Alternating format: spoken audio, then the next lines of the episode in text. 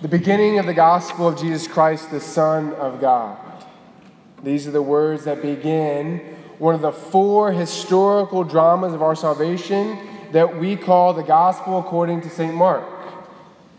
Now, as we begin this new liturgical year, we also begin to hear from one of the other three out of the four gospels.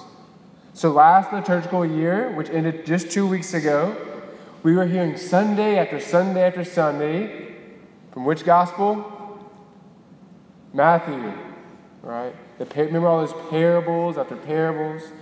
But this liturgical year, our focus is going to be on the Gospel of Mark. So we'll move through the Gospel of Mark. Now, St. Mark, unlike Matthew and Luke, see, he doesn't begin his Gospel with what you would think he would the birth of Jesus. Rather, he initiates his Gospel with the words, the beginning of the gospel of Jesus Christ, the Son of God. Then he says, As it is written in Isaiah the prophet, Behold, I am sending my messenger ahead of you, he will prepare your way. A voice of one crying out in the desert, Prepare the way of the Lord, make straight his paths. You see, St. Mark, right at the beginning of his gospel, brings us all the way back to the prophet Isaiah. And the very words he quotes right at the beginning of his Gospels are the very words that we hear today in our first reading. So let's go back there. Let's go back to the prophet Isaiah in order to fully grasp exactly what was expected of the people of God during Isaiah's time as he's saying, A voice will cry out in the desert. And see, after Isaiah says that, that one will come with a voice crying out in the desert, he says this In that time, when that voice speaks, the glory of the Lord shall be revealed, and all people shall see it together. And this glory of which Isaiah speaks means only the glory which the people of God, the people of Israel, associated with Yahweh, the one true God. But more importantly, the God who led them through the Exodus. The God who led them when they were enslaved to Pharaoh in Egypt out through the Red Sea and into freedom. His glory, His glory will be revealed. Now, with that in mind, Let's go back to the gospel.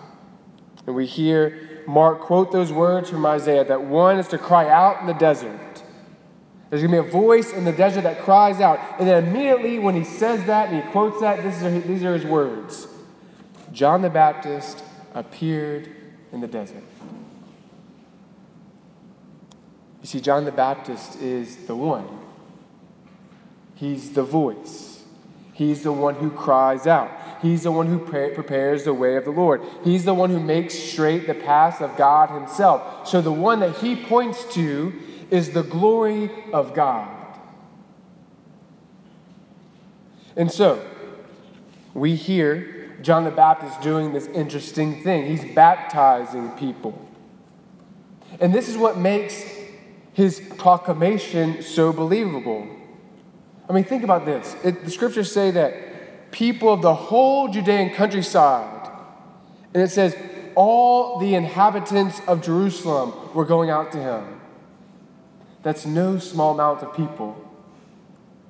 That's like saying all of Biloxi was going down to the lighthouse to hear Father Colten preach. They wouldn't do that, but the all of Biloxi, yes, even West Biloxi,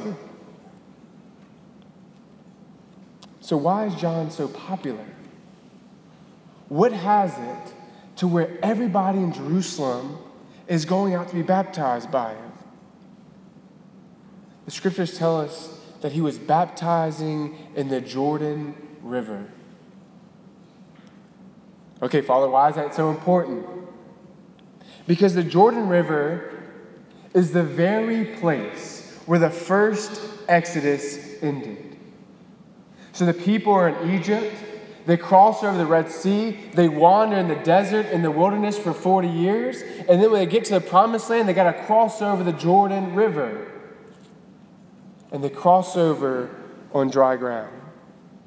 Now, this man, who has some unusual fashion choices to say the least, such as camel's hair and a leather belt, he's going out to the Jordan to baptize. Now, he could go to the back of his house, he could have got water in Jerusalem, but he chooses to go to the Jordan.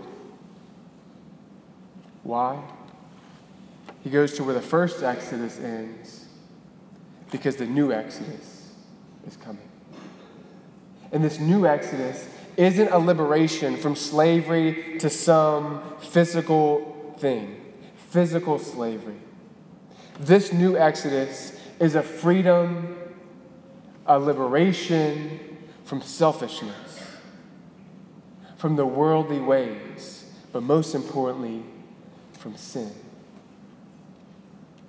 The new Exodus is beginning.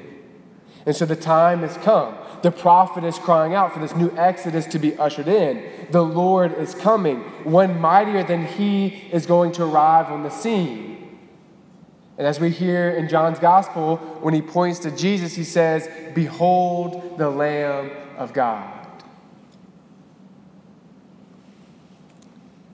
As the Catechism instructs us, when the church celebrates the liturgy of Advent each year, she makes present this ancient expectancy of the Messiah, that expectancy that was with Isaiah, the expectancy that was around the culture during John the Baptist.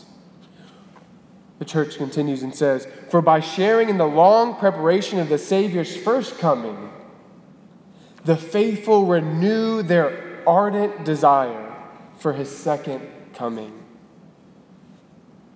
How can you describe your desire for God's coming? Is it ardent? I mean, do you even want Jesus to come again? Do you want his presence? Do you want to be free? Do you long to be with him?